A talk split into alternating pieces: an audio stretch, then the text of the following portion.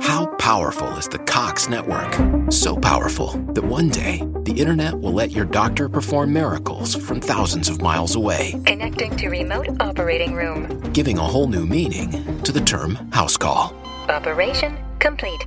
The Cox network, with gig speeds everywhere, it's internet built for tomorrow, today. Cox, bringing us closer. In Cox serviceable areas, speeds vary and are not guaranteed. Cox terms apply, other restrictions may apply.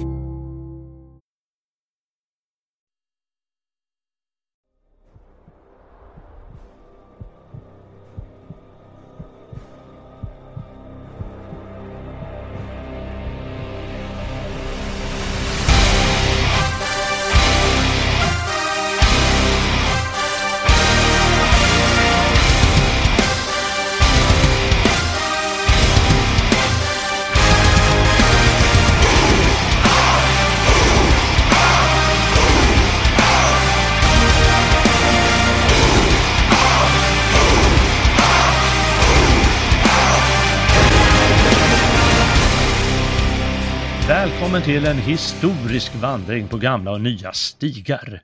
Ja, det är ingen hist inget historiskt med själva avsnittet, inget jubileum eller så, utan innehållet skildrar en historiskt avgörande händelse, eller en del av en historisk händelse av stor magnitud. För drygt 2500 år sedan förde det persiska imperiet en gigantisk armé över Hellesponten in i Europa för att försöka tukta de greker som varit uppstudsiga nog att visa motstånd mot den persiske storkungen Xerxes vilja. De i antal underlägsna grekerna kämpade för sin frihet till lands och till sjöss. Och dessa tappra helener visar upp en ofattbar offervilja för att hindra den asiatiska invasionen. Och tapprast och offervilligast var de spartaner jämte några andra modiga greker som valde död i strid i Thermopyles pass för att leva upp till rykte som världens främsta krigare och för att förhindra perserna ytterligare en kort tid.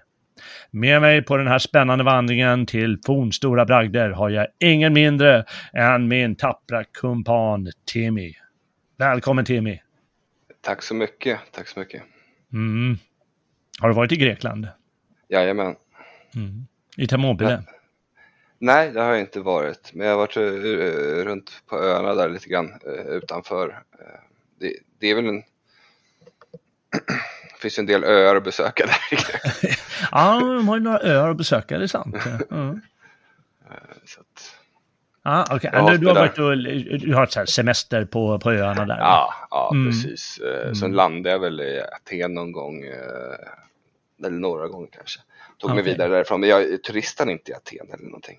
Nej, nej, nej. Nej, jag är lite svårt att turista faktiskt. Jag är dålig på det där.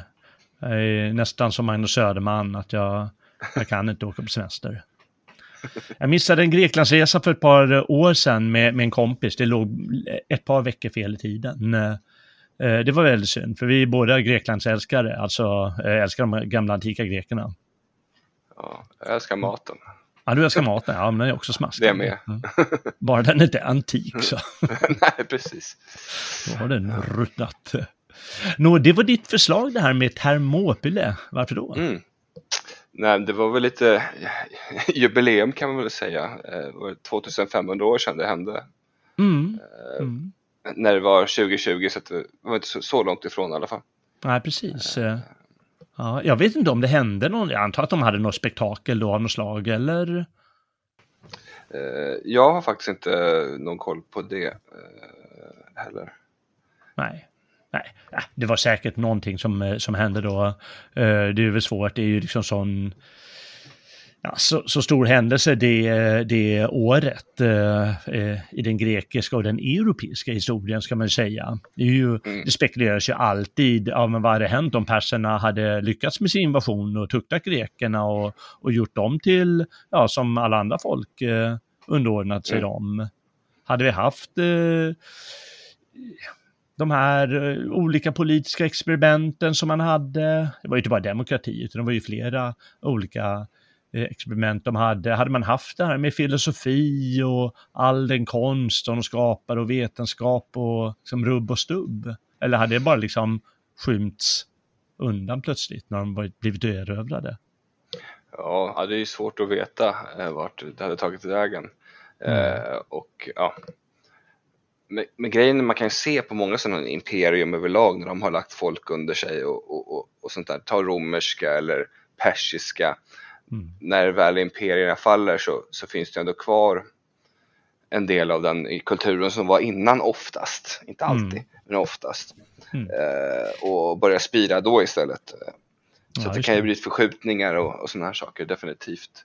Mm. Ja, och det, vem vet, det kanske inte hade varit någon större skillnad. Men i och med grekerna liksom hade den här idén om friheten just, eh, så hade Mm. väl den slagits i sank lite tror jag. Ja, jo, i alla fall för tillfället. Ja, precis. Eh, Eller så kanske det har varit ännu starkare sen efter, men vem vet? Mm. Eh, Ja, det är jättesvårt att säga. Det är sån där kontrafaktisk historieskrivning, eh, men det är svårt att, eh, svårt att inte fundera på i alla fall. Eh, det, var väl, det var väl bra i alla fall att det gick som det gick. Eh, Mm, oh ja. Eh, vare sig, även om de inte överlevde Thermopyle, de som var kvar och försvarade, så, så vann man ju till slut de här eh, perserkrigen Mm, mm.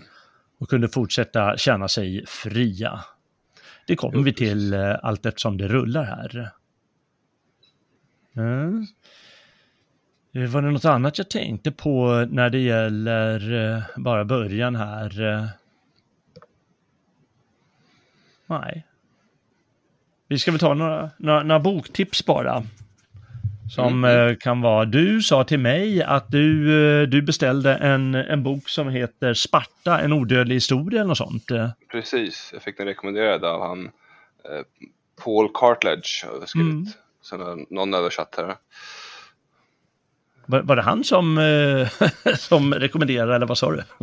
Nej, det var inte han som rekommenderade, någon rekommenderade en bekant. Ja, ja precis. Eh, Det är en jätterolig bok om, om Sparta och, och spartansk kultur och historia. Jag har den också i bokhyllan. Mm, jag för mig att han fick bli någon så här hedersmedborgare i, i Sparta eller någonting sen i efterhand. Nå, Jag vet inte om man kan vara medborgare i Sparta nu för tiden, men ja, de har väl någonting.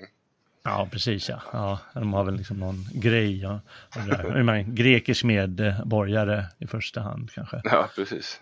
Ja, nej, det är en bok, det står ju en del om, eh, om just de här perserkrigen i den, men sen Spartas historia i övrigt. Eh. Eh, Jag läste lite i en bok som heter Marathon. Och så har väl också någon undertitel av Tom Holland, som så här journalist, historiker eller något sånt tror jag. Den koncentrerar sig mer just på eh, de här stora eh, delarna av perserkrigen, va? slaget i Marathon 490 f.Kr. och sen så Mm. slaget då i Thermopylae, Salamis och Plataea i eh, 480 till 479 Mm. Eh, Ja. Eh, och där, eh, det är ett par böcker som står mycket om det här, om man tycker att det är intressant. eh. Sen i och med att det är en sån speciell händelse så brukar det alltid stå i alla möjliga handböcker i historia eller om antiken eller något sånt. eh.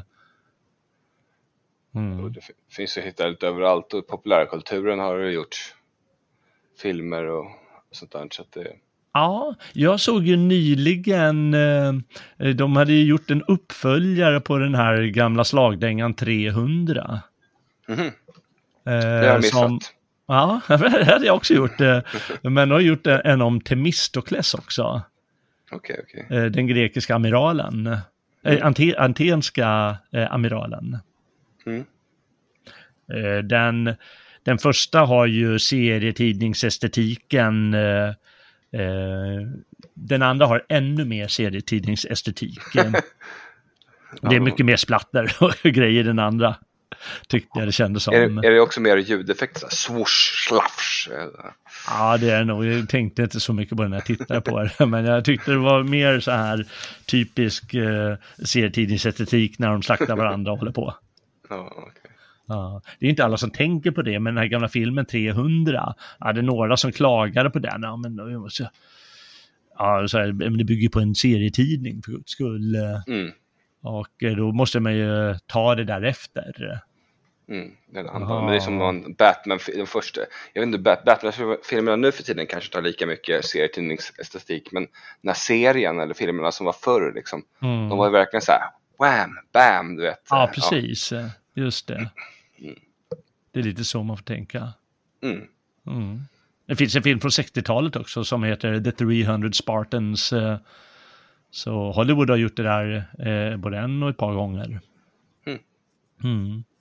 Ja, det finns ju tavlor och allt möjligt. Det är full, eh, både, både finkultur och eh, populärkultur eh, om det här. För som sagt, det är ju, det är ju spännande grejer. Måste man säga. Ja, och, verkligen. Ja, nu ska vi köra igång här. Jag ska köra lite upptakt till, till varför ja. allting händer. Ja, eh, jag tänkte medan jag eh, kommer ihåg det, så att jag inte mm. glömmer det sen, eh, läsa två dikter. För det, det skrevs ju förstås en massa dikter till de här tappra spartanerna som offrade sitt liv, måste man ändå säga, där i Thermopyle. De visste att det här, det blir slakt på oss mm. när det här är över. Och då eh, fanns det en eh, samtida eh, väldigt känd poet som hette Simonides. Och han har skrivit då två epigram som de här finns i lite olika varianter och det här är väl hans två varianter. Och epigram är egentligen gravskrift och det kan man väl tycka är passande i det här fallet. Mm. Och då, heter, då lyder den första, de är väldigt korta. Främling, oför till spartanerna bud att vi ligga här alla, sedan vi troget har följt vad deras lagar befallt. Mm -hmm. Ja, deras lagar kräver att man dör i krig, typ. Ja. ja, det var väl inte riktigt så, men de hade väldigt eh, den militaristiska inställningen, liksom en heroisk inställning spartanerna. Mm. Kan vi säga vikingarna, om man spolar fram så hade, hade de liknande tankesätt, att man gärna dog i strid. Ja, precis. Ja, så är det. Va? Det är de största krigarna någonsin, det är spartanerna och vikingarna. Mm. Mm. Och så den andra här, eh, väldigt eh, vacker. Dessa som hedrat sitt land med en ära som aldrig fördunklas, höljdes i nattliga moln, döden de alla betvang. Men fast döda, de har icke dött. Ty de äro de vunna, eh, ty den ära de vunno reser från Hades de upp högt över skuggornas dal. Just det. de kommer aldrig dö de här 300 spartanerna. De har inte gjort det hittills i alla fall, eller hur? Ja, nej, de lever vidare, det kan man ju säga. Mm. Deras handling eh, liksom ekar i historien och populärkultur och ja. Ja, Ja, precis. Och ett skäl till att eh, det faktiskt, eh, att vi vet så mycket om det här, det är att eh, det man brukar kalla historieskrivningens fader, Herodotos, en atenare som levde där på 400-talet, han skrev en bok som han kallade historia bara. Det betyder ungefär undersökning. Och då ville han skriva varför perserna och grekerna krigade med varandra. Och då har han förstås skildrat hela eh, händelseförloppet eh, och undersökt en massa folk och, och, så vidare. Och han är ju berömd för att han skriver positivt om perserna och han skriver positivt om grekerna, givetvis mer om grekerna, men, men ändå att han har en sån neutral historiesyn eh, på händelserna. Mm, mm. Mm. Och, det är imponerande för att vara från den tiden, för oftast vill man ju gärna eh, vinkla det han har väl några överdrifter här och där, men ja. ja. Ja, men det är klart han har överdrifter och han skulle skulle tycka, ha, man skulle tycka idag, men vadå, hur kan han säga det där? Han vet ju inte, han var ju inte på plats där och Nej. han citerar ju vad folk säger och alltihop. Mm. Var så mm. man framställde saker och ting förr. Mm. Mm. Eh, och givetvis överdriver han, eh, kommer vi komma in på det när vi pratar om mängden eh, krigare eh, de mm. skickar perserna. Ja. Tar han i ordentligt. Ehm, men jag sa just perserna. Och vilka var det då? Det Ja. var alltså så här att eh, på, i mitten av 500-talet då hade ett eh, folk som kallade sig mederna.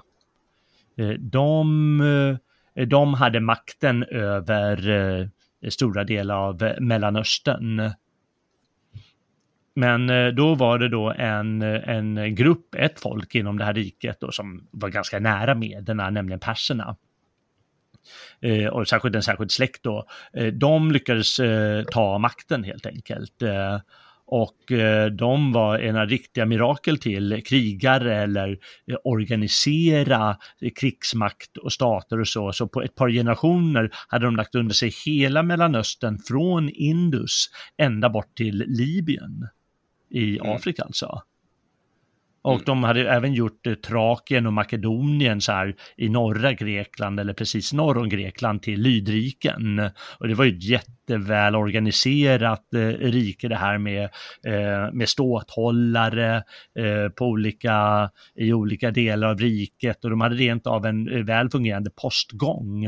Och det gick fort, den här posten. Och en imponerande apparat liksom, då får man tänka sig, det, det, är, inte, det är inte små, alltså bara sträckan och sen på den här tiden, Mm. det, det är enormt och eftersom, visst man, man kan ju segla vissa sträckor och sånt där för förr i tiden förband ju vatten riken liksom. Mm. Men nu är det mycket inlandsresa för att knyta ihop det här också. Ja, verkligen. Om vi tänker från dagens eh, Palestina och liksom hela bort till Indien. Där, där Mm. finns det ju ingen bra anslutning liksom vattenvägsmässigt eh, då. Så att eh, det är imponerande eh, att eh, klara att styra över det. Det är liksom Egypt, Egypten är, är under deras grepp liksom och ja, Mm. det är hela Ja. dagens Turkiet. Ja. Ja, det är, mm, Ja, det ena riket efter det andra föll för dem, hade Mm. inte chans liksom. Ja, de var helt enkelt bra. Det var bara ett, eh, ett eh, folk som var bättre på att kriga. mm, ja, det var grekerna. Eh, och det kommer vi komma till. eh, och greker gjorde faktiskt uppror eh, mot, eh, vi ska inte gå in på varför och alltihop, men eh, eh, omkring år 500 då var det ett antal städer eh, på Turkiets västkust, för det var ju koloniserat av greker. Det var liksom en massa sådana här små polis som man kallar det, stadsstater. Det vill säga en stad och så lite omnejd. Eh, som gjorde sig eh, eh, fria. Eh, det var nämligen så att perserna, de ville utöka sitt välde in i Kykladerna, de här grekiska öarna som du tycker om att åka till på somrarna precis. Mm. Fast det blev lite inbördes eh, motsättningar mellan olika perser. Eh, eh, och då tog de chansen lite grann, de här eh, småstaterna eller de här eh, polisarna. Eh, framförallt en stad som heter Miletos, eh, som var liksom, var en ganska mäktig stat kan man säga, eller stadsstat, eh, eh, med, med rik och alltihop. Och de revolterade då. Och de fick med sig atenarna. Eh, och eh, de fick inte med sig Sparta. Ja, jag kommer inte ihåg varför i det här fallet. Eh, Sparta vill ju ofta ut och, och dänga till sådana här tyranner när de har tagit makten i en stadsstat. Eh, Mm. och Miletus tror jag var en tyrann och flera av de här andra stadsstaterna där. För, för perserna, de lät tyranner installera sig Mm. i de här städerna. Ja, Eh, Men de över- eh, hade inte lust Sparta av någon anledning. Eh, Jag vet inte nu. Alltså, de hade oftast lite olika förklaringar. Ibland ville de inte och ibland så var det, de var ju he- hellenister liksom. Och ibland så var inte månen i rätt eh, läge. Det var sådana här saker som gjorde att de kunde komma sent ibland. Och, Mm. ah, de var re- religion först och sen mänskliga ting eh, på deras schema. Just det, ofattbart vidskepliga. Mm. Ofattbart. Mm. Det är någon, eh, någon passage i det här kriget där de sitter och de ska offra ett lamm så här eller en tacka eller någonting. Och eh, blodet strömmar åt fel håll vet du. Och då kan de inte anfalla så skriker de kom med en ny tacka för guds skull.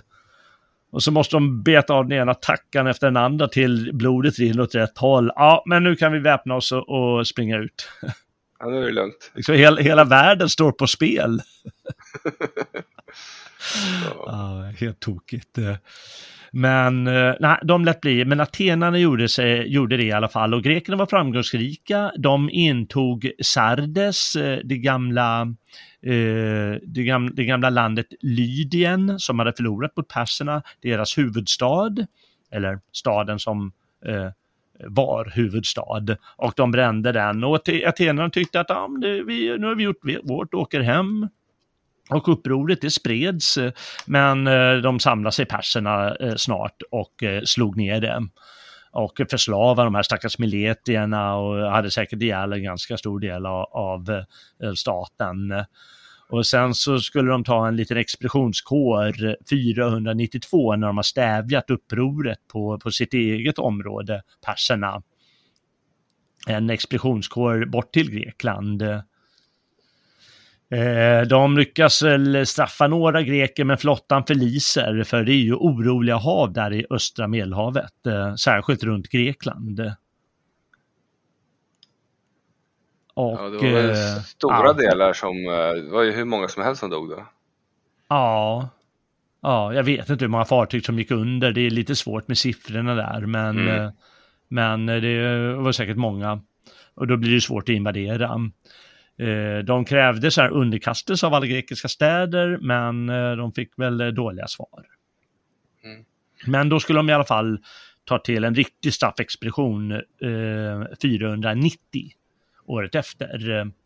när de upproren är stävjade, de förlorade lite flotta och så, men eh, då skulle de i alla fall över till Europa med en stor jäkla armé eh, under sin storkung Darius eh, på grund av atenarna och en annan stat, Eritrea tror jag, som hjälpte, hjälpte de här staterna i, i mindre Asien.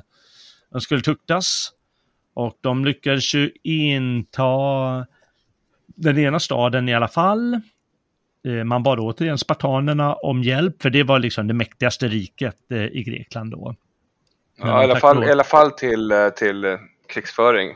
Mm. Ja, och stundtals var de bland de mäktigaste även ja, ekonomiskt också, men mm. Aten brukade vara Ja, de blev ju framförallt efter perserkrigen nu, då, då blev de ju väldigt mäktiga mm. i och med att de har så stark flotta och bra handelsmöjligheter och så. Mm. Mm. Men, men eh, det, det slutade med ett stort slag vid en stad som heter Marathon och därifrån har vi det här maratonloppet eh, när en, en budbärare eh, sprang därifrån hem till Aten eh, för att säga att grekerna hade segrat. Mm. Ja, och då ska han ha han kommit in, in till stan och lyckades säga det och då ska han ha dött. ja, och det ska ha varit ett maratonlopp. 4,2 mil eller något sånt. Ja, precis. Ja. Eh, vissa säger att det bara är en legend, vem vet. Mm. Atenarna de fattar i alla fall att här måste vi bygga en rejäl flotta. Och perserna, det var lika bra det, för perserna laddade nu i tio år för nästa expedition. Och eh, då gjorde man mycket. Man eh, antar att man hade även förhandling med kartagerna. Det vill säga Kartago, den här eh, staden eh, nere i dagens Tunisien. Så att grekerna, atenarna och grekerna på fastlandet inte skulle hämta hjälp från eh, de greker som bodde i lite städer som fanns i Italien, dagens Italien. Utan de här kartagerna anföljer dem. Mm. Så de kunde inte hjälpa till.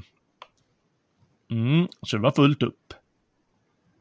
Och grekerna själva, de hade ju de är ju kända för, eller var kända då, för att eh, strida inbördes något ohyggligt. De förde ju ständiga småkrig med varandra. Mm. Och eh, så man ska inte göra sig en romantisk bild om att grekerna var eh, eniga i den här frågan om hotet från perserna det var jätteknepigt för dem att eh, bilda koalitioner och kunna eh, tillsammans kriga mot eh, dem. Och framförallt när de väl lyckades mötas, eh, hur ska de gå tillväga, vilka ska vara befälhavare? Och så vidare. Och framförallt mm. de no eh, norra grekiska länderna, Thessalien och Makedonien och, och eh, så vidare, de, det var ju mycket närmare till perserna landvägen. Så de vågade förstås inte. de låg i skott, skottmynningen liksom. Ja, precis. För, för perserna hade ju då, ja, vad ska man säga, eh, eh, Trakien som man kallar det. Mm, mm. Så det var bara landbrygga rakt, i, rakt in i Makedonien. Ja, ja precis. Det var ju det. De måste föra över sina arméer förstås över till den europeiska sidan. Men väl mm. där så, så kunde de, ja, då var ju det första offret. Mm. Det är därför det blev så här lydriken och de hade liksom ingen val där. Ja, vasaler, eh, Makedonien och sådär. Ja, det blir lite så ja. Precis. Och även, alltså det, olika greker blev ju mutade flera gånger. Mm. Och man misstänker att eh, i Delphi, eh, Eh, där det berömda oraklet eh, fanns, eh, de, de var ju livrädda för perserna och blev säkert mutade och så vidare. Och för att få greker att känna att ja, men perserna kommer vinna så gav de förstås sådana här negativa spådomar när folk kom och frågade hur kommer det gå i kriget. Och då har jag en, en passage här vad de sa till atenarna. Och eh, de, de tänkte alltså i Delphi att eh, eh, perserna de kommer nöja sig med att straffa Aten om vi andra håller oss lugna. Eh, så då så när atenarna var där, då så gav eh, eh den här pytiska prästinnan som hon kallas, det vill säga orakelkvinnan, som gav Eh, de här dunkla svaren. Då sa hon så här, varför sitter ni här? Fly bort till världarnas ände, lämna ert hem och er stad med dess ringmus resliga tinnar. Stadens huvud förgås och dess kropp försvinner till intet. Fötter och händer fördärvas och intet av midjan står åter. Elden skall härja er stad och krigets häftiga gudom, Ares, som kör på sin syriska vagn ska slå den i gruset. Jämte din egen borg skall i mängd han andra förstöra. Slunga i lågorna massor av tempel som gudarna äga.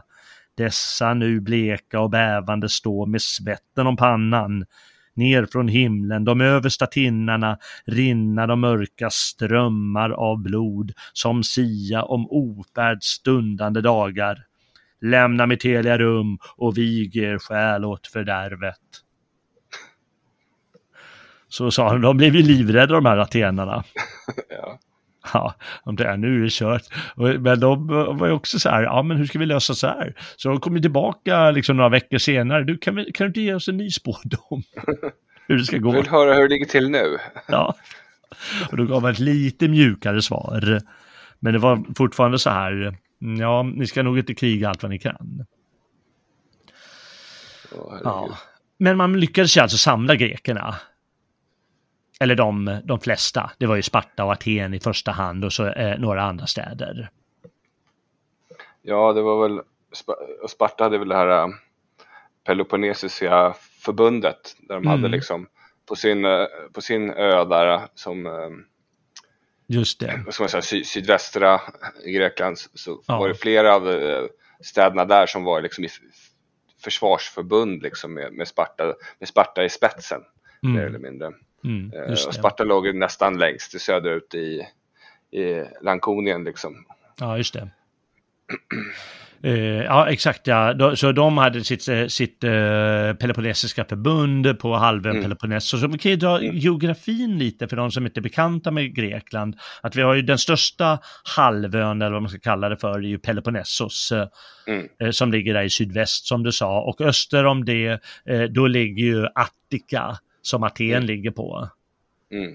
Och norr om det, eh, då kommer man mer till ett, liksom mer själva fastlandet. Eh, där ligger de här Bojotien och, och, lite andra områden.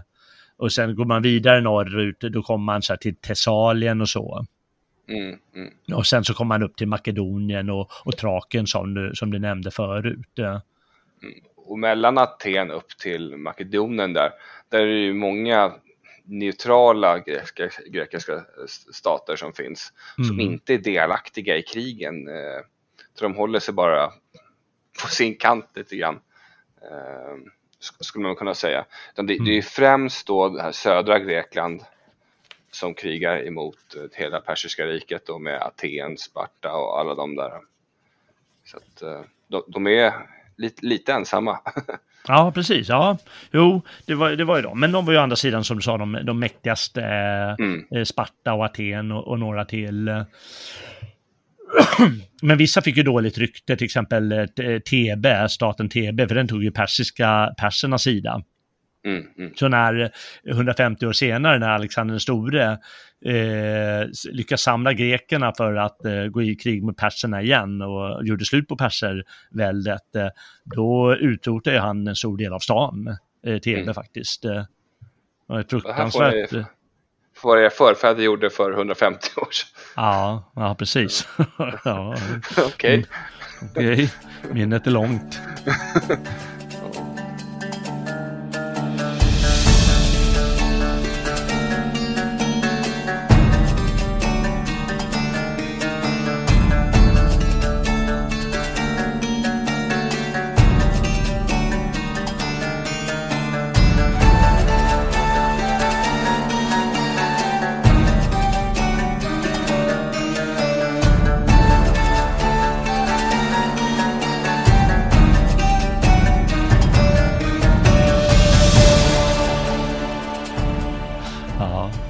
Nåväl, Xerxes, han hade ju samlat sin miljonarmé.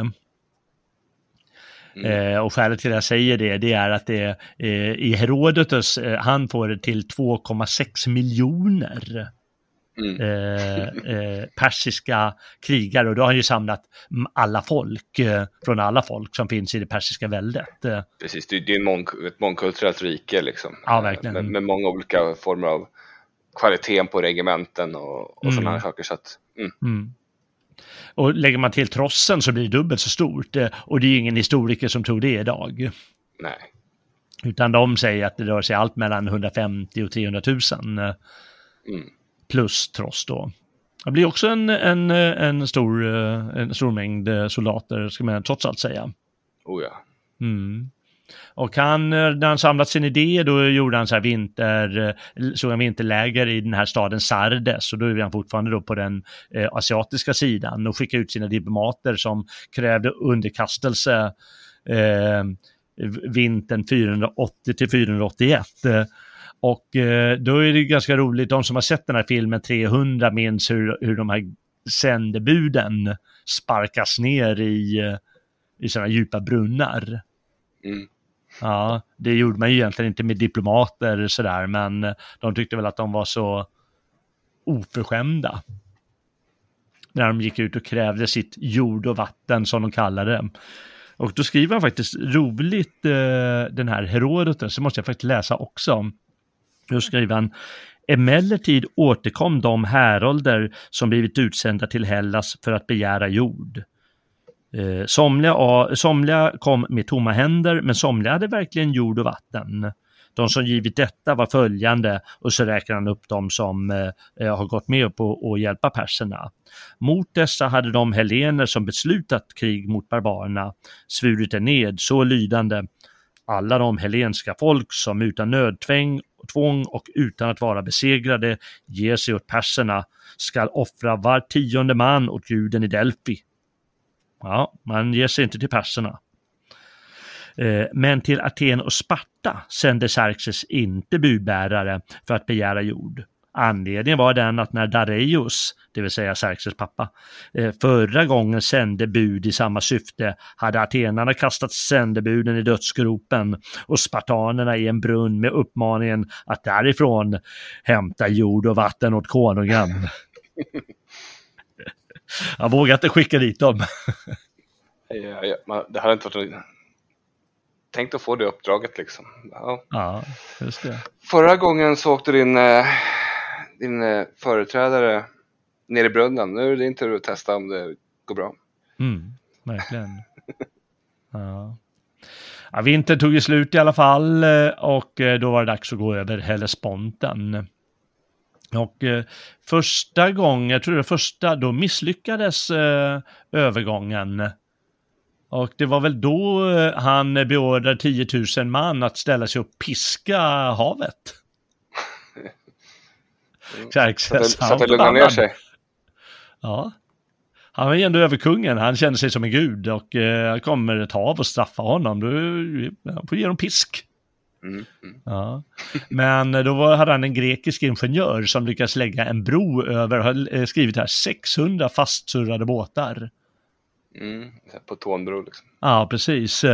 Och eh, då lyckades de ta sig över eh, Hellesponten, den här lilla eh, slingan mellan eh, vad heter det, Asien och Europa. En lilla, vad heter det, en liten vik eller vad säger man? Ja. Och eh, ja, då kunde man komma in och tukta traker och makedonier ifall de bråkade och man byggde fler broar över andra floder och så vidare och en hel kanal byggde man faktiskt eh, i, i Trakien för eh, på grund av att de förlorade en massa skepp där i, i storm 492. Mm. Och det ville man inte göra en gång till så då, då byggde man en kanal rent av.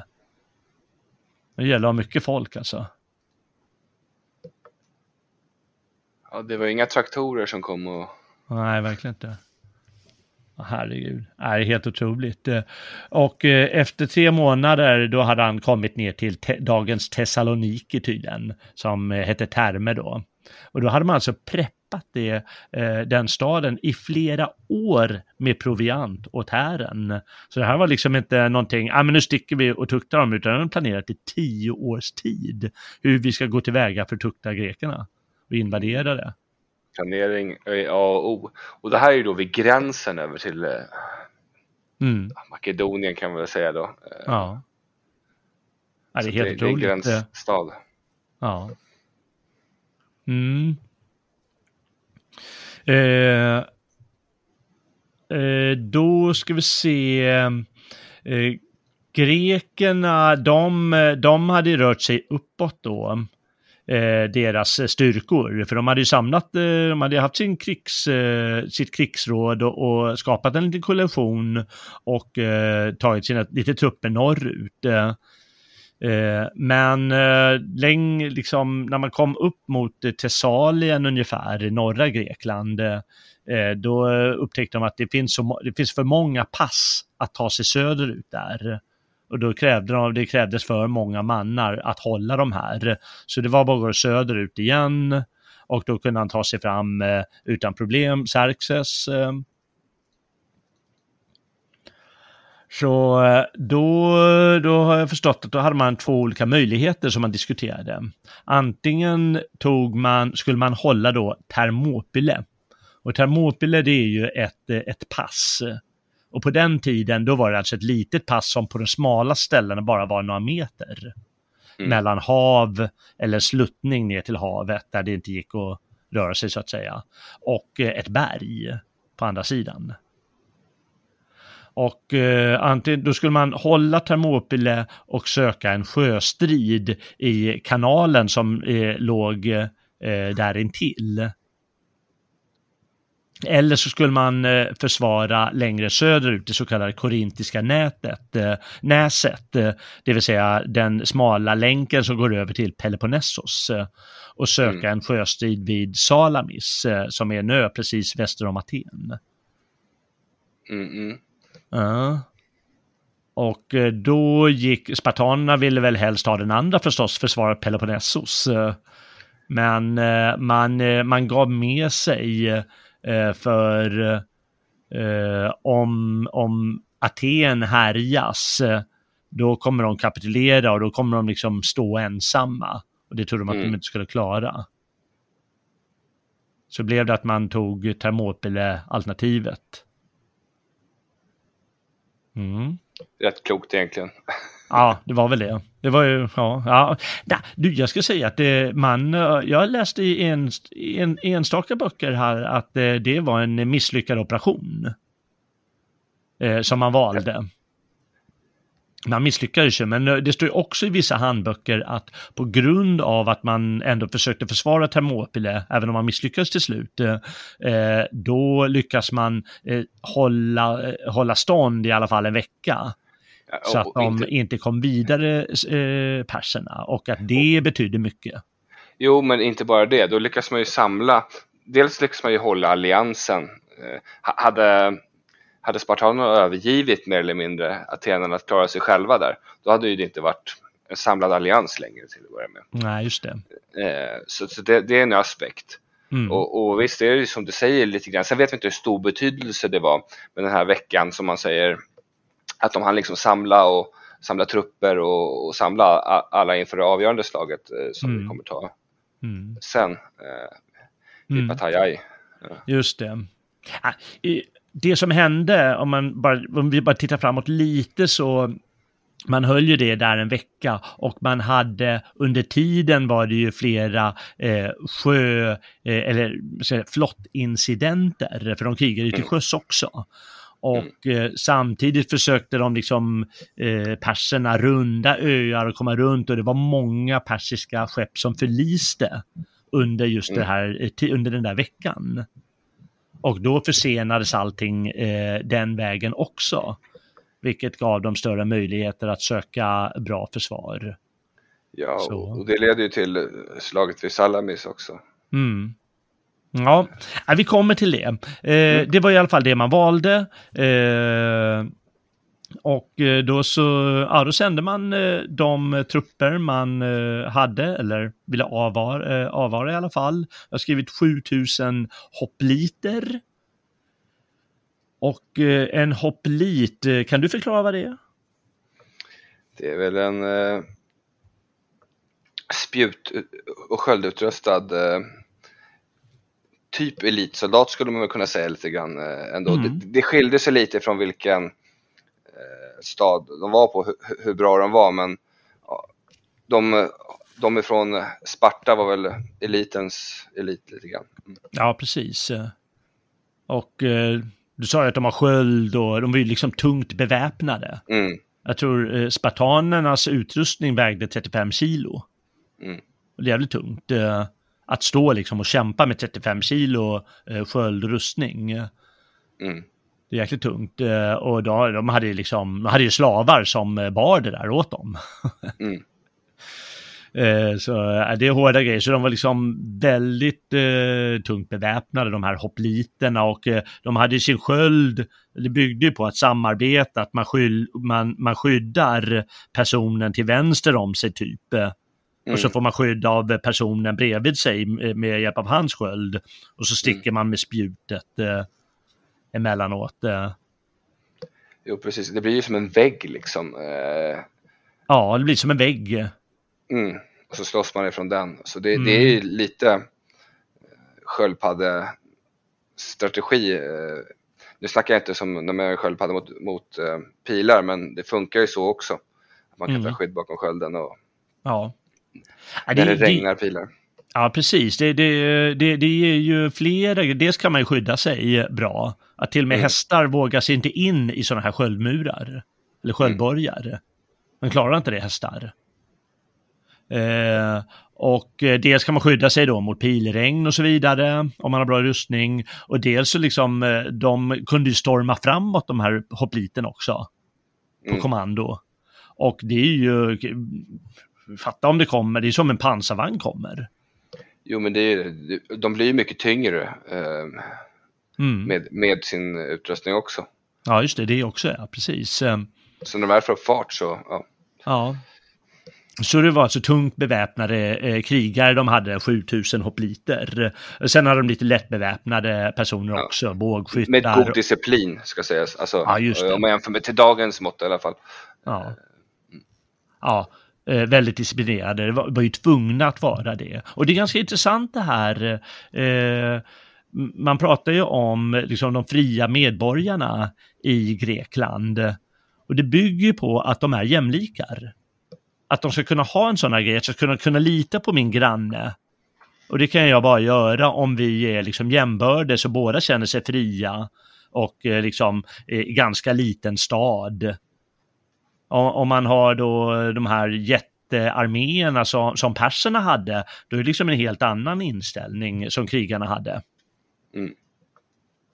Så, det är, det är väldigt, eh, väldigt intressant att läsa den här hur militärhistorien är kopplad till eh, hur samhället eh, är ordnat.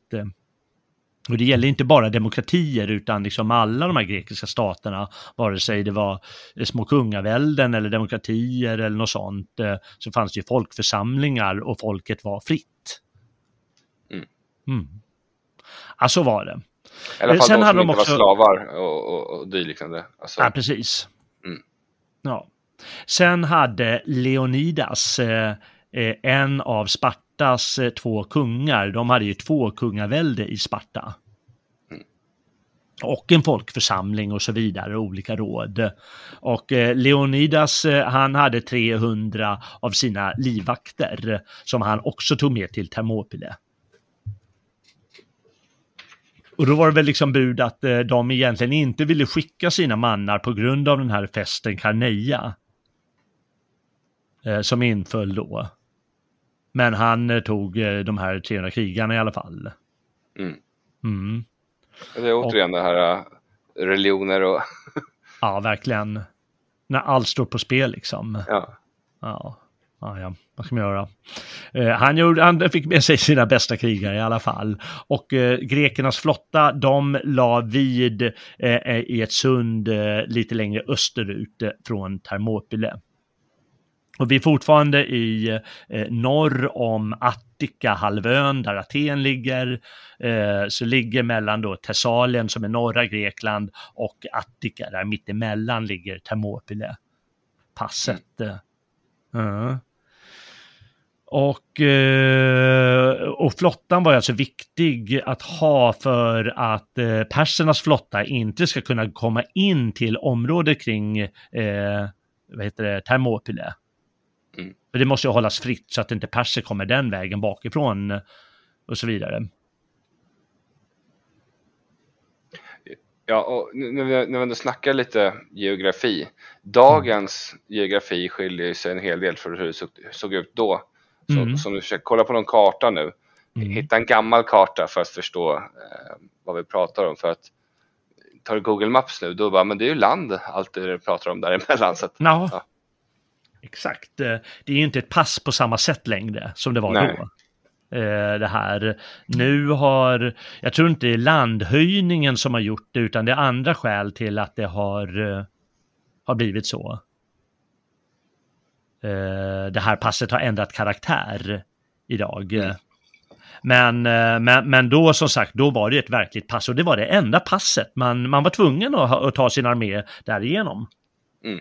Perserna har lyckats med sånt förut, eh, ta sig igenom hårda pass. eh, Men, eh, men då hade de inte mött sp- 300 spartaner. ja. Och det ska sägas att de tog sig igenom här också. Men, Ja, de gjorde det. Vi kommer till men, det det. var, men det var dyrt. Ja, men vad dyrt. Ja, precis. Ehm, ja. Nåväl, vi ska se här. Oj, nu är det tyst här. Eh, Jag som tänker efter vad det är som händer.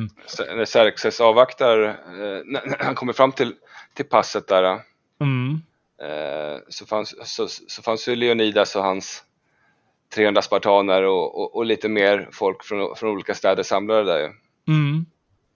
Just det. Och vi kan ju säga, vi, vi är inne i augusti nu. Mm. De kommer till augusti, eh, det har varit lite flottstrider och så vidare. Och eh, eh till slut kommer han fram. Just det, det var det jag ville säga. Jag ville eh, komma ihåg och säga det här roliga eh, att Leonidas, han har varit i Delphi som alla andra och frågat eh, hur han ska agera eh, för oraklet. Eh, så att han kan få lite svar inför Thermopyle, för han vet ju att det kommer bli strid där. Jag tänkte, jag måste bara få säga det, för jag tyckte det, det är ju häftigt här. Och då säger oraklet så här, den här prästinnan som de antagligen drogade ner lite grann för att de skulle ge så här lite eh, flummiga svar. Och då säger han, Hör mig ni folk som bygga och bo i det rymliga Sparta. Vänta er ett utav två. Er frejdade stad skola perser härja i grund, eller och skola ni som bebo Lakedaimon sörja er konung av Herakles est, ett som stupat i striden. Ej skola tjurar och lejon få bukt med fiendens skaror, ty de har styrka som Zeus, och ej deras färd, vill jag lova, slutar förrän de har vunnit det ena av målen jag nämnde. Och Leonidas han eh, ansågs vara i, i släkt med Herakles då. Ja, han visste att han skulle dö. Mm. Men det är, om man vet att man ska dö, då kan man förbereda sig. Ja, det kan man göra. Mm. Eh, men ja, Delphi då, det ligger ju strax, strax söder om uh, Thermopylos. Mm. Just det, de kanske tagit det på vägen dit. Ja, troligtvis. Ja. Eh, namnet, det visste jag inte förr, jag aldrig tänkt på, men det betyder tydligen heta portarna. För det fanns några källor där i passet och där kommer det eh, upp varm ånga ur. Och eh, då, eh, det var ju, alla fattar ju, alla har alltid fattat att det här är perfekt försvarsområde och tidigare hade eh, de fokéer som bodde där, eh, de hade ju byggt eh, ett, eh, en försvarsanläggning där, eller en mur. Och de hade också skapat, från de här källorna hade de läppt olika strömmar eh, som, gjorde, som gjorde att vattnen flöt ner där fienden ska komma. Så att det är ännu svårare att ta sig fram och slåss eh, och kriga. Det blev väldigt snävt eh, där. Och då fanns det tre stycken vad man kallar portar med de här murarna. En eh, som, och det var de två längst fram och längst bak. Där var det som allra smalast. Och sen fanns det en, en port i mitten också av passet. Jag vet inte, vet du hur långt det är passet? Nej, det vet jag faktiskt inte. Nej. Man får föreställa sig några hundra meter eller något sånt antar jag. Ja, ja. Mm. Men i mitten där var det lite bredare, där kan fler människor eh, slinka in och eh, strida. Eh, men eh, så det fanns ju plats för ett antal krigare att befinna sig där inne och så att säga ta emot dem som vågar sig, vågar sig in. Och dessutom fick de reda på grekerna, eller de här sydgrekerna, eh, spartanerna, och så, när de kom dit, att det finns en hemlig stig som går över berget eh, och berget ligger då till väster eller lite sydväst om passet eh, och nordost ligger havet då och det går en stig där över. Men den är hemlig, man måste känna till hur den leder och att, eh, var man kommer fram och så vidare. Men den leder runt då så man kommer ut på andra sidan. Och eh, tungt beväpnade kan inte komma förbi och kavalleri kan inte komma, komma upp där. Men liksom lätt eh, beväpnade soldater, de kunde ta den här eh, hemliga stigen. Mycket byggde ju på att perserna inte skulle hitta den förstås. Oh ja. Man vill inte ha folk i ryggen. mm. Nej, då går det inte att hålla. Då går det inte att hålla om man blir anfallen på båda sidor. Mm. Och eh, vad sa vi nu? Eh, eh han hade 300 spartiater brukar de ju kalla sina, eh, de innersta klicken av spartaner. Mm. Och sen så var det alltså 5000 andra soldater och lite slavar då. Ja, och de 300 kallas också för hippies och det, det betyder ryttare men mm. de kämpades till fots men de tog sig oftast med, med hästar. Ah, ja, just det. Mm. Mm. I alla fall, han eh, insåg Leonidas, för det var han som ledde eh, den här truppen, eller de här trupperna, att eh, vi spartiater, vi måste ju stå och hålla själva passet. Och han förlade de 300 personerna vid den här mellersta porten mitt i passet kan man säga.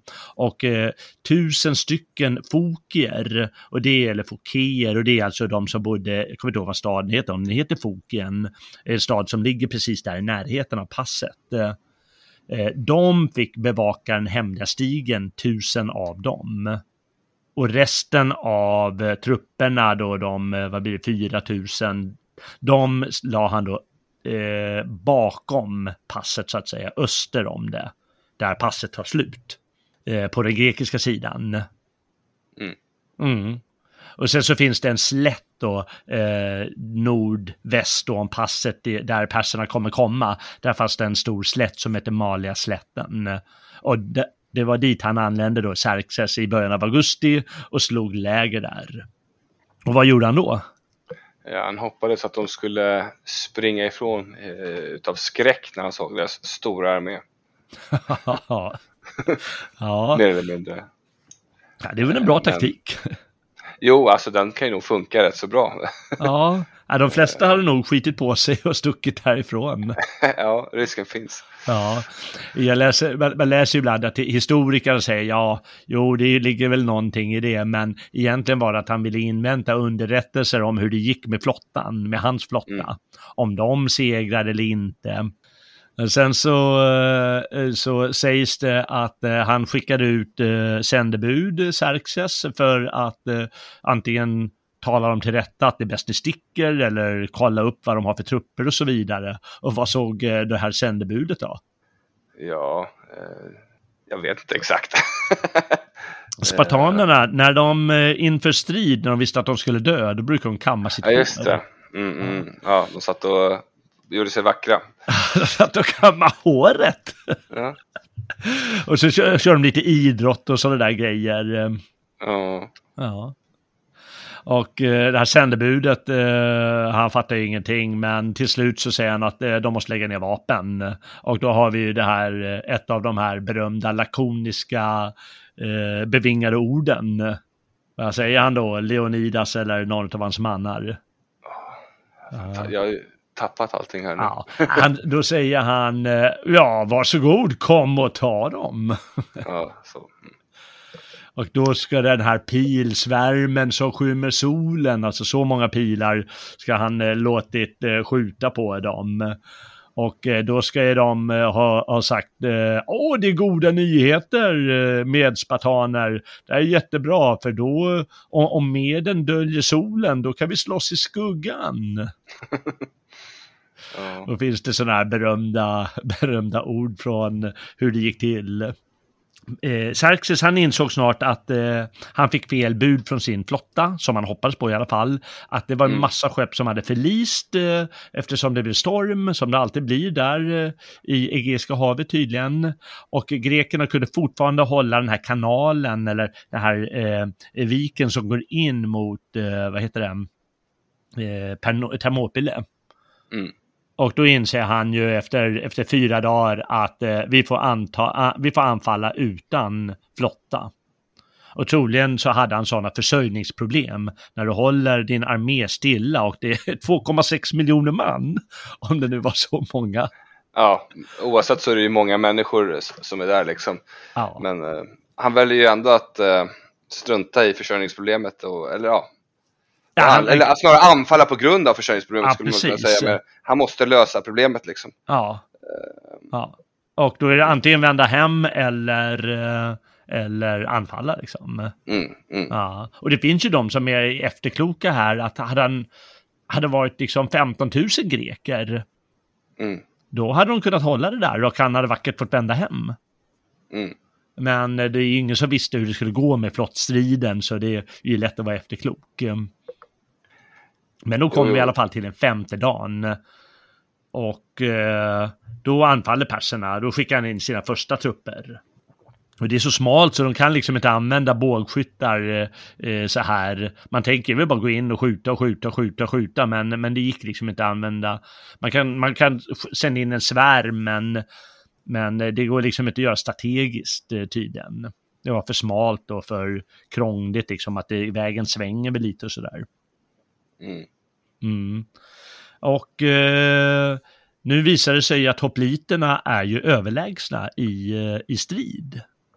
Jo, alltså de, de, de möter ju då, medierna har mycket kortare spjut och eh, sämre utrustning överlag liksom. Ja, precis. Och eh, så de blir slaktade. Eh, den Mm. eh, första svärmen som kommer av soldater. Eh, av de här spartanska eh, hopliterna. Mm. Som du säger, de har, de har, ingen, de har ingen chans. Eh, för korta spjut och för, för, de är för dåligt rustade. Eh, Ja, och så, säkert dåligt tränade också om man jämför. Eh, Alltså Ja, Spartanerna, det, precis. det, är liksom, det är en krigarstam, liksom. de lever Ja, det- ju för det. du vet när man läser Iliaden, eh, Mm. då står det ofta om personers lår. Mm. Många gånger det står om just låren. Och det är som du säger, att de, liksom de, här, de, är så, de, är så, de är så tunga rustningarna och för att trycka framåt så måste de ha jäkligt starka ben. Och för att hålla Mm. ställningen måste de ha starka ben. Och det är Mm. lårmusklerna förstås. Och eh, ja, det gjorde de. Eh, och man hade inte chans, de var liksom inte lika bra tränade som du sa, de här persiska krigarna. Och då när han, eh, när Xerxes ser, eh, för han har ju gått upp på någon kulle eller något sånt för att se hur det går. Han ser ju att, ja, det funkar inte med, då kastar jag in det bästa jag har. Eh, elittrupperna, de odödliga. Just det. jag vet inte det persiska namnet, men det är nog något fräckt. Och då, då, då, har, då, då tar han fram sina bästa spartiater, Leonidas. Mm. Och vad händer? Ja, det är odödliga. De förlorar, de blir övermodiga liksom och springer fram och så bara tappar de disciplinen helt liksom och, och börjar springa. Ja. De retirerar ja. liksom. De, de hade tydligen, jag vet inte om det bara var spartanerna antagligen, för de var ju, jag menar det handlar ju inte bara om disciplin eller kunskap där kring, det handlar ju om liksom eh, mod. Mm. Och de vågade ju låtsas att de eh, gav upp spartanerna och springa tillbaka. Mm. Och då anfaller ju fienden, som du säger, övermodigt. Och då kunde de liksom mm. på kommando bara vända sig om och, mm. och eh, anfalla igen. Mm. Och det blir ju ett fruktansvärt eh, när du inser att åh, nu kommer jag vinna och så plötsligt går du på en riktig jäkla dundernit. Mm. Blir så demoraliserad av det. Ja men det är som du tror att du, du har vunnit. Jag vann lotteriet. Mm. och sen så bara nej, nej, nej, nej, nej. Ja precis, du springer och köper, du går och köper något för fem miljoner och så har du inte alls vunnit. Nej, typiskt. Ja, ja verkligen.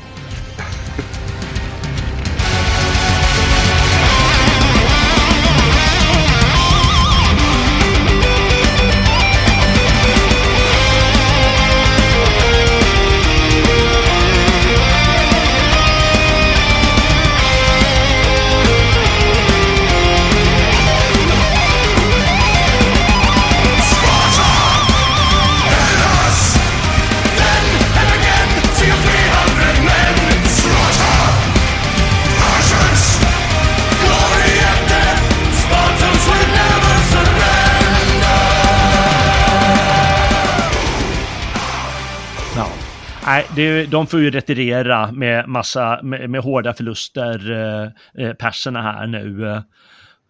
Och eh, då går solen ner och upp igen på den sjätte dagen. Mm. Och då, då händer samma sak igen. De har inte en chans. Och nu är de ju verkligen desperata. För det är liksom varje dag så här så om du inte har någon mat då gör ju trupperna, de gör uppror till slut, antar jag hur mycket gud du än är som överkoko. Jo, Eller? alltså moralen går ju ner, styrkan går ner. Alltså du vet ju själv när man inte ätit, man blir ju grinig liksom. Mm. Ja, man blir ju det. Och eh, på tal om gudar, jag menar grekerna, de, eh, de sa, det finns någon berättelse som sa, vi är inte rädda för Xerxes, eh, för han är bara en människa som alla andra. Mm. Allt medan han själv, han målar ju upp sig som en gud. För han är den stora härskaren och alla i hans rike är bara hans slavar. Men för grekerna var han bara en människa. Och eh, människor dör alltid. Mm. Nåväl, de står pall och hur lyckas de lösa sitt, eh, sitt problem till slut, eh, eh perserna? Hur gör man när man inte lyckas i strid? Ja, får ta eh, list och fultrick. Ja. Nej, men det har väl en, eh, en liten eh, förrädare där som hjälper dem på, på vägen om vi säger så. Den mm. här mm. hemliga stigen eh, blir avslöjad av eh, Ifialtes eh, från, från Trakien då som, som förråder grekerna helt enkelt. Mm. Han, han, är, han är faktiskt från Trakis. Eh, jag trodde också han var någon traker först, men eh, eh, Trakis är tydligen en liten stad som ligger precis där vid, vid händelserna. Okej, okay, okay. ja. jag har alltid tänkt att han var från Trakien. Men, ja, det trodde jag också först. mm. Det ser, ja. ser. Men i alla fall, så då skickar ju Xerxes upp de här odödliga upp på den här stigen på, på kvällen då mm. på den här vandringen, eh, lätt utrustade.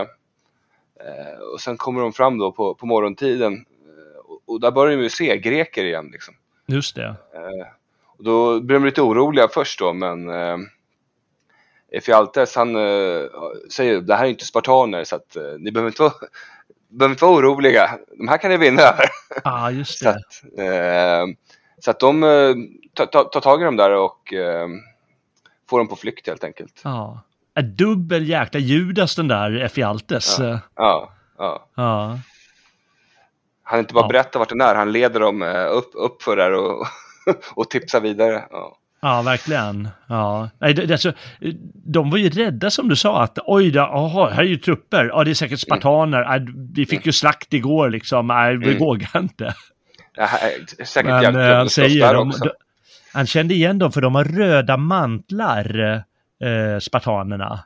Mm. Och då sa han att de har inga röda mantlar. Det är inga spartaner. Eh, det, de, de kan ni klå. Precis. Mm.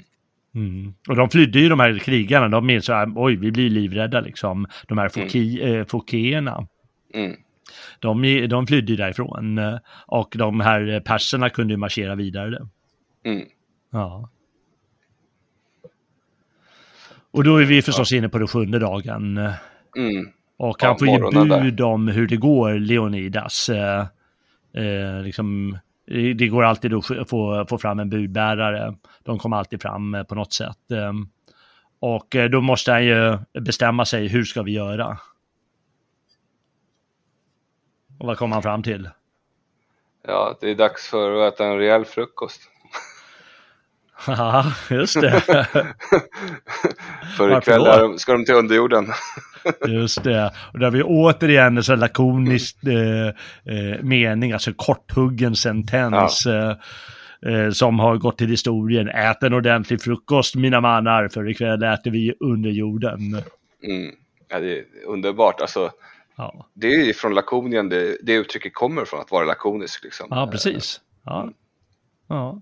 Så han säger, vi spartaner, eh, vi stannar. Han, han tvingar sina, deras, de här heloterna, sla, deras slavar att stanna också. Ni ska också dö med oss.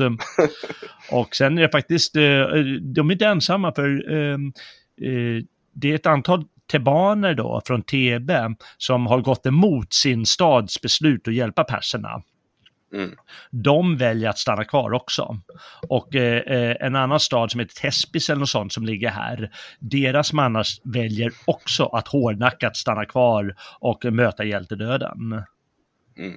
Ja. Sen att de är lite sämre krigare är en annan sak, men, men eh, de tar det beslutet i alla fall. Så det är kvar ungefär 1500 man. Mm. Och, men sen säger han att eh, för, resten behövs till senare försvar, så de skickas söderut. Eh. Mm. Ja. Men det är ändå liksom ta det beslutet och att folk bara okej, men nu kör vi liksom. Det är, Ja. ja, det är helt otroligt. Det är, Mm. Ja, vem vet, det går ju inte att säga. För spartanerna, då är det ju självklart. Eh, mm. För de hade ju ett gammalt eh, ordspråk också. Antingen kommer du hem eh, med skölden eller på skölden. Mm. Om du är på skölden, då är du död. Mm. Och om du är med skölden, då är du en riktig soldat. Eh, Om du kommer utan sköld betyder det att du har slängt den och retirerat. Eh, Mm. För skölden väger ju så här 15-20 kilo, det, för, det går inte att springa med den. Nej. måste ha den på ryggen och knappt då kan du springa utan bara gå fort. eh, För det är för tung. Mm. Ja, så... Ja, för dem var det kanske självklart att möta döden så här, men eh, vem vet vad man eh, väljer det. I det läget, ja, kanske man har varit modig nog. Jag vet inte. De, de ställde upp i alla fall på bästa sätt. Eh, Uh, och perserna piskar ju fram sina, han, det, det sägs att han ska ha valt sina enklare soldater som skulle få ta smällen. Men liksom när du trycker på soldater, till slut går ju motståndarnas vapen sönder. Du kan Mm. ju inte hugga det med ett spjut tusen gånger liksom, det kommer gå sönder. Kommer Ja, och- liksom. Alltså spjut har ju den fördelen att det är billigare att tillverka en svärd för det, det är mindre metall. Mm. Eh, Men, men å andra sidan så är det ju oftast trä och visst kan det skyddat med liksom läderlager och sådana saker långt fram och sådana saker. Men, men det går ju sönder till slut med, med tillräckligt många hugg och bara det sticker väldigt mycket till slut, slut så börjar det liksom, det slits ju liksom. Mm. Ja, det gör det. Av alla slag Mm. och hugg. Så att, eh, det kan ju ett svärd kan ju gå sönder också men eh, risken är betydligt mindre än om man jämför med ett spjut. Ja, precis. Ehm, Ja, det är ju så. Och eh, till slut så har de ju inget att bjuda på längre, eh, eh, spartanerna. Det sägs att de på slutet har tagit vad de har, liksom. "Ja, jag slår med skölden, liksom. Mm. Jag tar en bit av rustningen eller vad jag har, tar hjälmen, liksom banka på någon. eh, Ungefär. Allt för att bara fortsätta striden eh, så mycket det går. Och till slut stupar ju Leonidas själv. Han står inte längst bak och tjurar liksom, utan han står i främsta led. Mm. Och spartanerna de kämpar för hans lik, för det gjorde man ju alltid. Men till slut så drar de sig tillbaka innanför eh, den här muren och upp på en liten kulle som fanns. För, eh, för nu kommer ju även bakifrån de här odödliga, som de kallas, Mm. elit, eh, persernas elitkrigare. Och då Mm. har de ju från alla håll. Och då ställer de sig bara och kämpar till sista man, till de alla dör. Och Mm. mitt på dagen, det tar inte längre tid än så, då kan Xerxes eh, rida genom passet och känna sig som en gud, om man vill det. Mm. Och fräckt nog så begraver de sina persiska krigare medan grekernas lik, de får ligga och ruttna att ätas eh, för hundar och fåglar.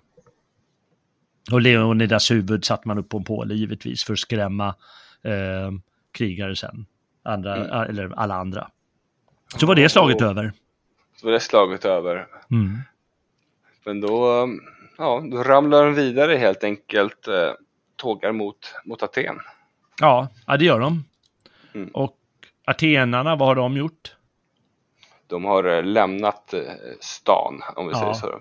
Jag vet inte om vissa av dem har gått upp på Akropolis, liksom, det går ju inte att inta en sån grej om man bara har Mm. proviant nog. Mm. Eh, Det vill säga klipp, eh, klippformationen längst upp eh, i stan. Mm. Men de flesta flyr från stan och så kanske några har flyttat upp där. Och de bränner ju stan, ja, perserna. Mm. Och får sin hämnd för vad som hände tio år tidigare. Och sen, sen är det tydligen så att det gäller att få, de måste ju hitta ett sätt där de kan slå eh, perserna i ett flottslag. För, för perserna har, precis som eh, på land, så har de ju tre, fyra gånger så många skepp, krigsskepp som grekerna. Mm. Och då är de, de är lite, de vet inte hur de ska göra perserna om de verkligen ska anfalla, men då har jag läst att man har, det gjorde man ju hela tiden då, att man skickar ju en, en låtsasförrädare och skickar de en låtsasförrädare till perserna som säger att du ska anfalla dem i Salamis. Eh, Det är inte alls Mm. som det sägs, utan eh, du kan, eh, ni, ni kan komma åt där och fixa och de kommer fly för de är livrädda och bla bla bla. Och då går han upp på en kulle igen, Xerxes, för att kolla när de, når, de rundar den här grekiska halvön Attika och så kommer de till den här ögruppen vid Salamis, strax utanför Aten. Eh, och eh, då luras de alltså in där. För där ser den här Themistokles, eh, den här atenska amiralen, att här har vi en chans att klå dem. Mm. Trots numerärt underläge för att det är så snävt och smalt och, och om man använder rätt taktik då, då, då kan man, ja, då, då, då kommer de att förlora bara. Ja, jo, men det, det, de, de kan ju nyttja sig, eh, att de är bättre utrustade och, och man bara kan slåss några i taget. Liksom. Eh, Det Ja, är lite precis. samma sak, samma strategi egentligen som vid passet. Eh, Mm. om man ska hårdra det. Ja, precis. Eh, Alltså, de här flottslagen, man, man stötte ihop och sen så gick man ju över och, och slogs. Man hade ju hoppliter som eh, var på fartygen. Mm. Det var ju kon- konstigt, men det var så det var. Och i den här flottslaget i Salamis, eh, där, eh, där segrar grekerna eh, i september 480. Mm. Och Xerxes, han inser att eh, om jag stannar kvar här, då kommer han göra uppror i mitt eget rike. Mm. Så han måste återvända hem. Eller så är han kanske lite skraj, vad vet jag. Man vet aldrig vad man använder för ursäkt. Ja, ja, ja, det kan vara det också. Även en gud kan vara rädd. ja. Ja. Så han, eh, han, han drar hem till Asien eh, för att hålla koll på sitt rike eller för att fega ur, vad han nu gör. Och så har han en, eh, en general, eller överbefälhavare. Vad Vad heter han nu igen? Mardonius. Mm. får, får ju vara kvar där. Han, har ju, Mm. han, har ju, han var var ju tidigare med eh, förut när han och krigat med, eh, med hans far då så att säga. Eh, Mm. Men, men efter, efter, ja precis med Darius. Men efter, efter att skeppen och allting som vi förklarade tidigare hade det var massa skepp och 300 skepp och 20 000 man som hade försvunnit ner där vid, vid passagen så hade han väl hamnat lite i onådesfar men eh, Darius men eh, Xerxes hade lyft upp han igen då.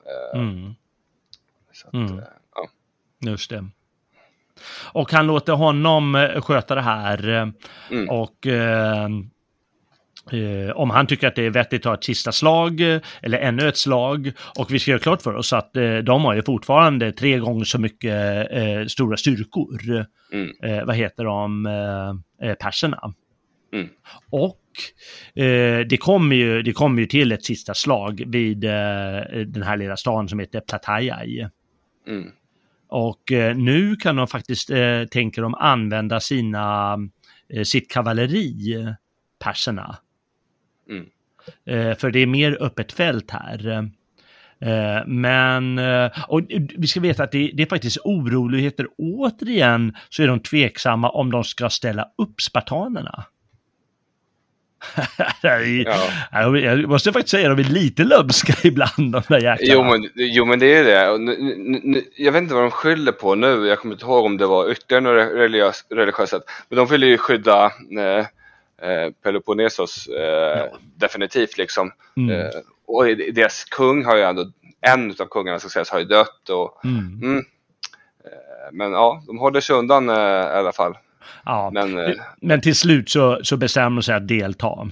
Mm. Och med deras hjälp, eh, det är ändå de bästa krigarna, jag vet inte hur många de har, men det är väl några tusen eh, krigare, så kommer de vinna. Och jag läste någonstans att de lyckas, de fick eh, det här kavalleriet som perserna har, hade att använda väldigt framgångsrikt i krig, neutraliseras genom eh, lite kullformationer där det blir mycket svårare. Och eh, någon gång bestämmer sig att bara eh, skrika och anfalla. Och eh, ja, till slut så med, sitt, med, med sin, eh, med sina tunga rustningar och tunga utrustning så, så kommer de helt enkelt utplåna de här eh, perserna som flyr. Mm. Mm.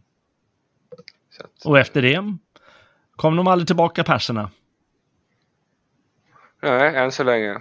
Nej, precis, än så länge. Ja, ja. Jorden har inte gått under än. Nej.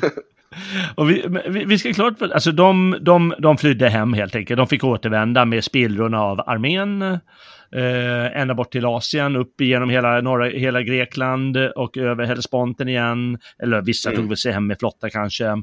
Och eh, fick ju skämmas liksom. Det är bara att inse att vi torskade. Eh, var ju- Mardonius dog. Ja. Mardonius han dog ja. Mm. Okej. Mm. Ja, han tyckte det var lika bra kanske.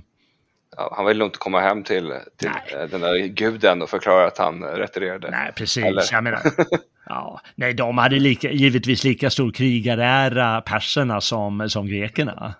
Mm. Det får man väl tänka. Att eh, det var ju för skamfullt så här är bara dö. Antar Jo, jo, jag. men det, det, det är ju så och, och, jag menar, de har ju lagt under sig liksom så många andra folk eh, så att det, det är klart de har, de har en krigarinställning. Eh, Mm. men men verkligen. det säger ju inte att hela hären för den skulden har, har samma inställning som de har, för det är ju en mångkulturell här liksom. ja. Eh, och visst har de varit under perserriket länge, men det är ändå det här. Det är inte som grekerna som slogs för att försvara sin, sitt, sitt hemland liksom. Eh, eller sin hemstad. Ja. Eh, och visst, de slogs mot varandra och eh, men även nu med varandra också. Så att, ja. Mm.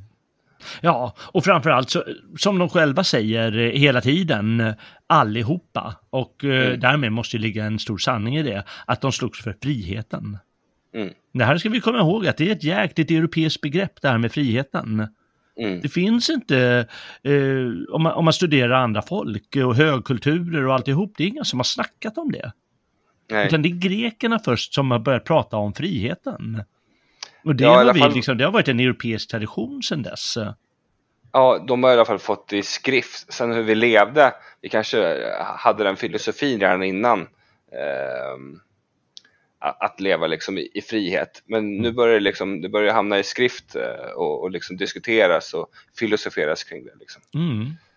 Ja, det gör det. Och eh, som vi sa tidigare att eh, liksom, eh, soldaterna är fria män. Mm. Som kämpar för inte bara min frihet, utan liksom din frihet också som en medborgare. Mm. Och då betyder det någonting helt annat eh, när man kämpar. Mm. Ja, och eh, till viss del kanske folk tycker att det är lite propaganda det där, men, men i grund och botten finns det liksom en stark glöd där. Mm. Och den måste ju ha gjort att de, att de vann det här. Ja, jag är så mycket idealist att jag verkligen tror att det var så. De, de slogs för friheten och de segrade för friheten. Ja, men så är det ju. Ja. Ja. För, att sen bli, för att sen bli plundrade av eh, eh, visigoter, Alrik den första. Ja. fast det, fast det, det, det är ungefär, vad är det, 800 eller 900 år senare. ja, precis ja. Ingenting håller för evigt. Ja, det höll väl liksom 300 år, sen kom romarna och ja, eh, ja. gjorde slut på dem. Ja, och sen, Ingenting sen kom evigt. Mm. mm. Nej, så är det. Men eh, man måste säga att det är otroligt ärofullt och vi har ju hört eh, ett par härliga dikter här. Eh, hur, hur man, man står över under jorden. Mm. Eh, när man dör som Leonidas och han, hans 300 spartaner. Mm. Och perserna som vi sa, de återvände och de kom inte tillbaka. Och de var fortfarande oändligt mycket mäktigare än de här grekiska städerna. Alltså det var ju fortfarande storrike som var ända från Indus eh, bort till eh, Libyen, förutom mm. Grekland då. Men det kostar ju för mycket, det är det det är frågan om. Alltså, mm. Större nationer kan ofta i princip vinna ett krig mot en mindre nation. Men det har sitt pris och då blir man ju försvagad och då kan man internt förlora makt eller mm. kan andra, andra länder eller statsbildningar angripa en. Liksom. Det, det är en ekonomisk balans liksom. Mm. Ja. ja, det är ju det. De, försökte, de kämpade bara med diplomati efter det här. Mm. Det var olika diplomatiska lösningar, att lura med och muta och fixa och trixa och hålla på mm. för att vinna vissa fördelar, men inte gå in med några trupper för äh, vi, vi åker ju bara på däng om vi går dit. Mm. Ja, det är ju så. Jag tycker det är något vackert i, i det här, det måste jag verkligen äh, säga. Och äh, man, man känner, även om jag inte är grek, så, så känner jag liksom en, äh, vissa, någonting i blodet som ändå finns där. Mm. Som en medeuropé. Mm. Och ja, det var någonting mer jag ville säga, men det kanske är lika bra att låta bli. Lakoniskt nog att låta bli att snacka för mycket. Ja, åker du till Paris, eh, om vi snackar kultur så kan vi väl, finns det ju kända konstutställningar där, finns det ju på Louvre en utställning med Leonidas eh, i Thermopylos där. Ja, vad spännande. Alltså en, en ständig utställning eller för tillfället? Ja, det, det är en, en, tavla liksom. Mm. Ja, just det. Jacques, ja, det... Jacques Louis David eller någonting. Ja, David, ja, just det. Ja, han, han, mm. han var ju han var ju, han var ju målare under revolutionen, eh, bland annat. Mm. Eh, franska revolutionen och de, det var ju också för friheten och eh, eh, patriotismen och, och, så vidare. Mm. Så det kan vi fatta att de använder den här spartanska känslan och idén. Och det är inte enda gången den används. Jag vet ju liksom även amerikanska krigsmakten av idag har ju många termer ifrån det här också vet jag. Ja, just det. De har ju sitt ja. Alamo också, som mm. de drar en direkt parallell till eh, eh Thermopyle. Mm, mm. Eh, Amrisana. Mm. Och eh, det är ju någonting, eh, det, det är nog helt speciellt det här, eh, en, en känsla, alltså grekerna de, de behåller äran och känner sig stora och det blir ju stormakter liksom, eh, de europeiska staterna där. Mm. Och eh, de behåller då, som vi sa, sin filosofi och sina intressanta stater och sin otroliga kultur. Det, det, liksom, det finns ju fortfarande ingenting i kulturell väg som har slagit grekerna. Det är fortfarande så att deras eh, böcker och deras filosofi och så, det är ju överlägset. Åtminstone för oss grekofiler. Jo, och romarna, de tog ju större delen inspiration. Eh, mm. Det är taget från det grekiska liksom. Ja, Hela Pantheonen och bara döpt om den liksom. Och, ja. ja.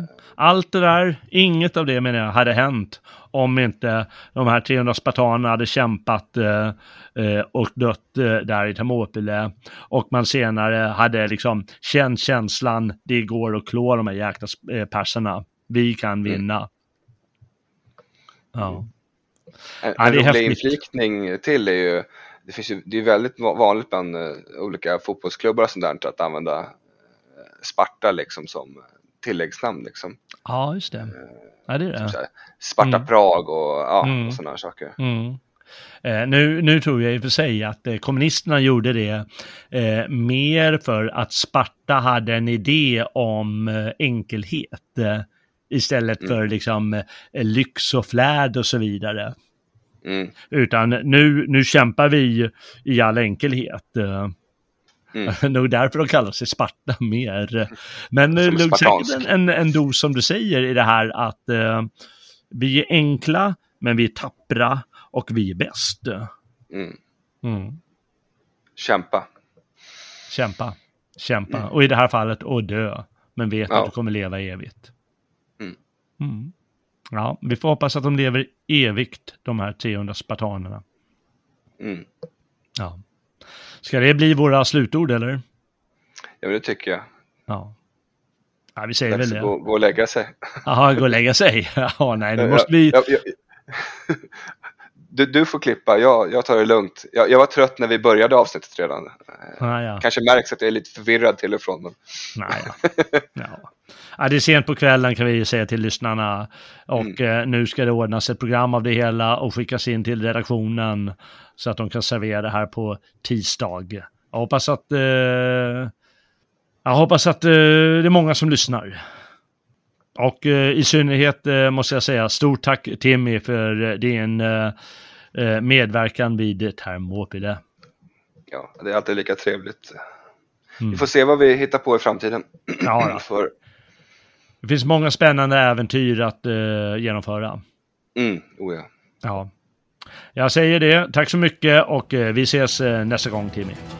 Yes, ha det bäst.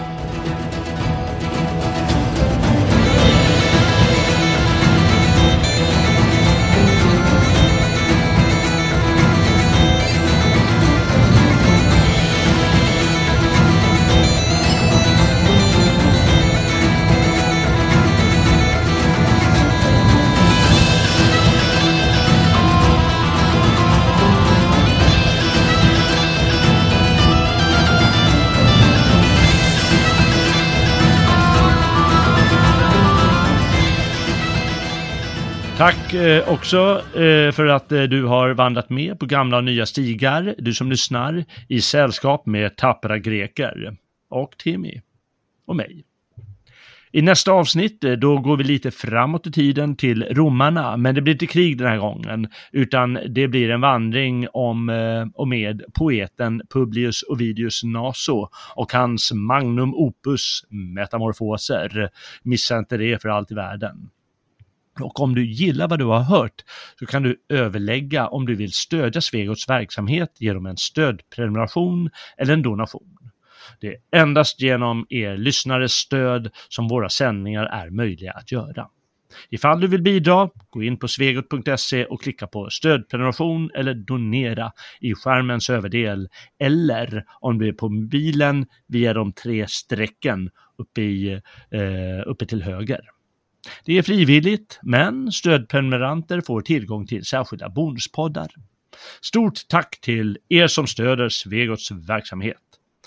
På svegot.se så kan du också se alla våra andra program och tidigare avsnitt på gamla och nya stigar. Jag heter Jalle Horn och säger tack för idag i väntan på nästa vandring. Väl mött, frände!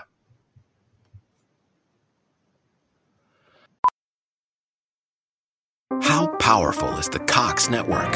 So powerful that one day the internet will let your doctor perform miracles from thousands of miles away, Connecting to remote operating room. giving a whole new meaning to the term house call. Operation complete. The Cox network, with gig speeds everywhere, it's internet built for tomorrow, today. Cox, bringing us closer. In Cox serviceable areas, speeds vary and are not guaranteed. Cox terms apply, other restrictions may apply. Oh, hello. Meet Optima Health, your friend for Medicaid coverage. Like any true friend, we can help make life a little easier with discounts on healthy food and gift cards for pregnancy and child checkups. We include vision and medical help 24-7. See more benefits at optimamedicaid.com slash hello. It's time to say hello to Optima Health, a health plan you can count on.